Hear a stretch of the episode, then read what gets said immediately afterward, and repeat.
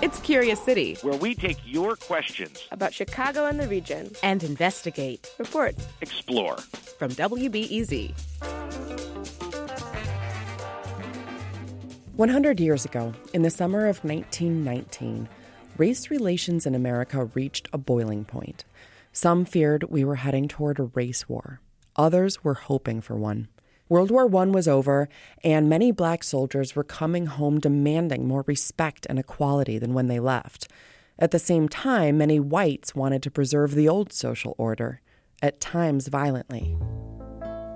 The Red Summer of 1919 saw waves of lynchings and riots. In Washington, D.C., white soldiers started riots that lasted for four days. Fifteen died and dozens were injured. Smaller riots erupted in Charleston, South Carolina, Norfolk, Virginia, and more than three dozen other cities.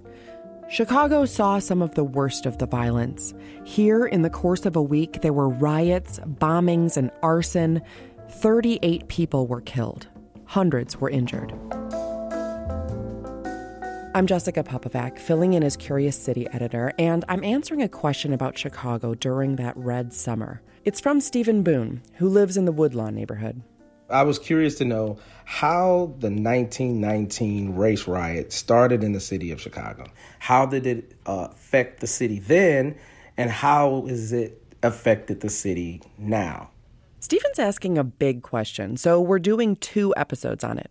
Next time, we'll tackle how the riots changed Chicago. But for now, we're sticking to how they started. There were many tensions between Chicago's whites and blacks at that time, and some of those remain today. So it's important to understand how they erupted into such widespread violence. To learn more, I visit Claire Hartfield. She grew up in Chicago and remembers hearing her African American grandmother tell stories about that summer and when her streetcar was attacked by an angry white mob.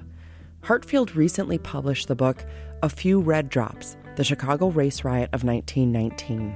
So, July 27th, 1919 was an extraordinarily hot day in Chicago.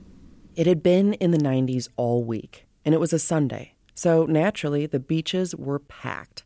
And that's where a group of black teenage boys were headed. They hitched a ride on a produce truck um, and then jumped off at exactly the right place and went across the train tracks. The right place was their hiding spot near the Keeley Brewery. And they had put lots of time into building this 14 foot raft, which they kept tied up at the beach. None of the boys could swim, and so they'd hold on to this wooden raft, kick their legs, and drift off into the cool lake. But here's the problem you see, 25th Street Beach, where the boys got into the water, was blacks only. The whites only beach was just south at 29th Street. And there was this invisible line between the two beaches that informally it was an unspoken agreement that nobody would cross.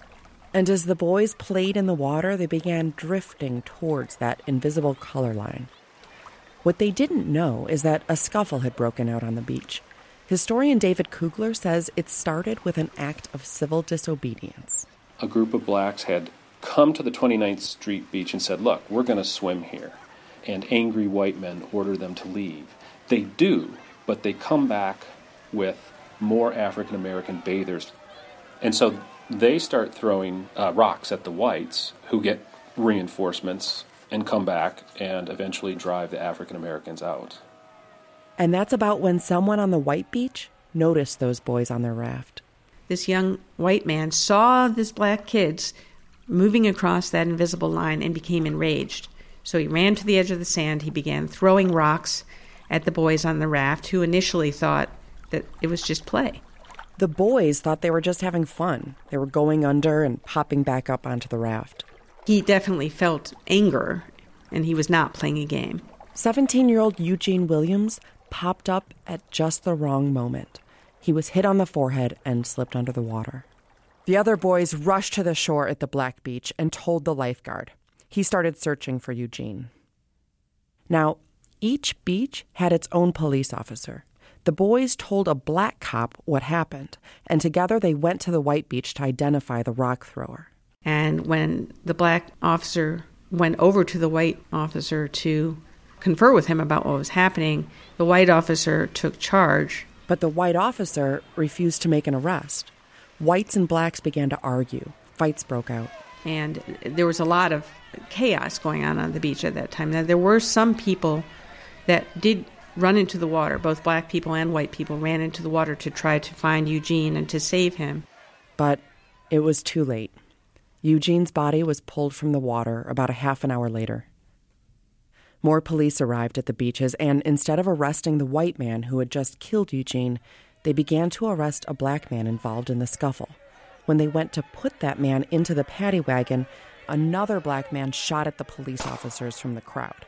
Then a police officer fired back, killing the gunman and wounding two others. That, on top of everything else, seems to have been the, the last straw for both communities. That night, white gangs, most of them made up of poor white Irish, got into Model Ts, raced through the black neighborhood, and fired indiscriminately. The next day, white mobs chased down black workers leaving the stockyards and surrounding factories. One black laborer tried to escape out a side door and was chased and beaten and stabbed to death. Later that day, a group of black boys beat up and stabbed an old Italian peddler who died in the street. This went on for four straight days, with white mobs instigating most of the violence. The Illinois Reserve Militia was finally called in, and a massive rainstorm forced people off the streets, cooling the city. 23 black people had been killed and 15 whites. More than 500 people were injured. Fires left about a thousand people homeless. So that's one answer to Stephen Boone's question about how Chicago's race riots started, at least how they started that day in 1919. But really, the drowning, the standoff, the violence at the beach, and then across the city, it was part of a deep animosity between whites and blacks that had been building in Chicago for years. Tensions over housing, jobs, segregation, that was all building up to something a collision, a confrontation. A reckoning was coming. Here's what was happening. The first wave of the Great Migration was underway, and African Americans were moving to Chicago in droves. It accelerated with World War I. Many white men enlisted just as factories and slaughterhouses ramped up production for the war efforts. It created a labor shortage, so black men flocked to the city for work. Uh, and so, in the space of two years, the black population in Chicago doubled. Uh, 50,000 new people came flooding into the city, and it changed the face of Chicago. Chicago was no paradise for black people, but it had its advantages compared to the South. For one thing, blacks didn't have to live in fear of lynch mobs. Also, blacks could vote. They could send their kids to better schools, and they could ride streetcars and sit in the front. Blacks even created a thriving social scene in what became known as the city's Black Belt. The poet Langston Hughes experienced it firsthand when he arrived in Chicago in 1918. South State Street was in its glory then, a teeming Negro street with crowded theaters, restaurants, and cabarets, and excitement from noon to noon. Midnight was like day. But if black people ventured into certain white neighborhoods, they were often met with violence. Hughes wrote about that too. The first Sunday I was in town, I went out walking alone to see what the city looked like. I wandered too far outside the Negro district, over beyond Wentworth, and was set upon and beaten by a group of white boys who said they didn't allow in that neighborhood. I came home with both eyes blacked and a swollen jaw. But beatings were just the start. If black families tried to rent or buy homes in those same white neighborhoods, they were often retaliated against. In the years leading up to the riots, there were dozens of bombings. Some targeted black homes in white neighborhoods. Others targeted the realtors and loan officers who served those black families. One bomb in February 1919 killed a six year old black girl, yet, in dozens of bombings, only two suspects were ever arrested. As black migrants continued to arrive in Chicago, available housing in the Black Belt got extremely tight. It simply became untenable for all of these African American people to, to live in this small strip of land that had been designated for them. The Urban League helped Southern blacks get their bearings in Chicago. In one single day in 1917, the league counted 664 housing applicants and only 50 homes available to them. Many whites in the immigrant neighborhoods surrounding the Black Belt saw the Great Migration as an invasion. They saw black people as competition for political power and jobs. Hartfield says things grew even more tense in early 1919. That's when soldiers began heading back to Chicago because the war was officially over. So the economy shrinks, the number of jobs shrunk, and at the same time, you have all these soldiers coming back to take their jobs back. As is often the case um, in those situations, African Americans were the first people to be laid off. Black veterans had just risked their lives making the world safe for democracy, but they returned to find themselves deprived of those same liberties that they had just fought to defend in Europe. They weren't free to live where they wanted to, they weren't free to work where they wanted to, they weren't free to play where they wanted to. And many of them weren't going to take it sitting down. So it's no wonder that in the summer of 1919, a small group of African Americans decided it was time to test the color lines on the beach. And it shouldn't come as a surprise that white gangs that were determined to keep the pre war racial order intact would seize the moment.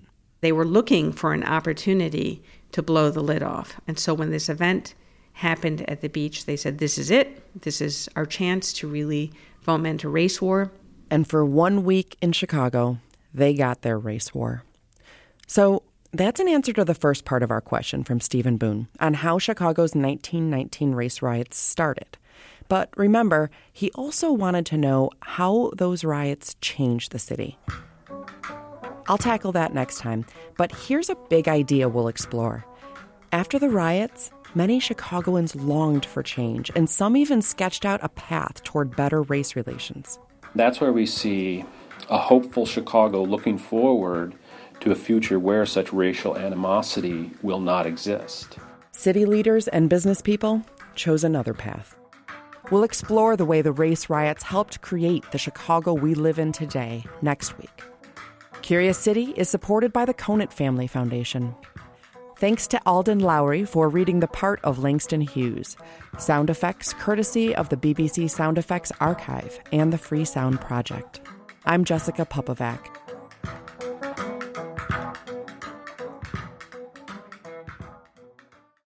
Before we start the show, we here at Curious City want to let you in on a little known fact about WBEZ. 89% of all our funding comes from community support, including contributions from curious listeners like you. If this program has changed how you see Chicago, please consider supporting this program at wbez.org/curious. Thank you. At a time when information continues to come at us faster and faster, sometimes you need to hit pause and rewind. NPR's Throughline takes you back in time to the source of the news stories filling your feed. Find NPR's Throughline wherever you get your podcasts.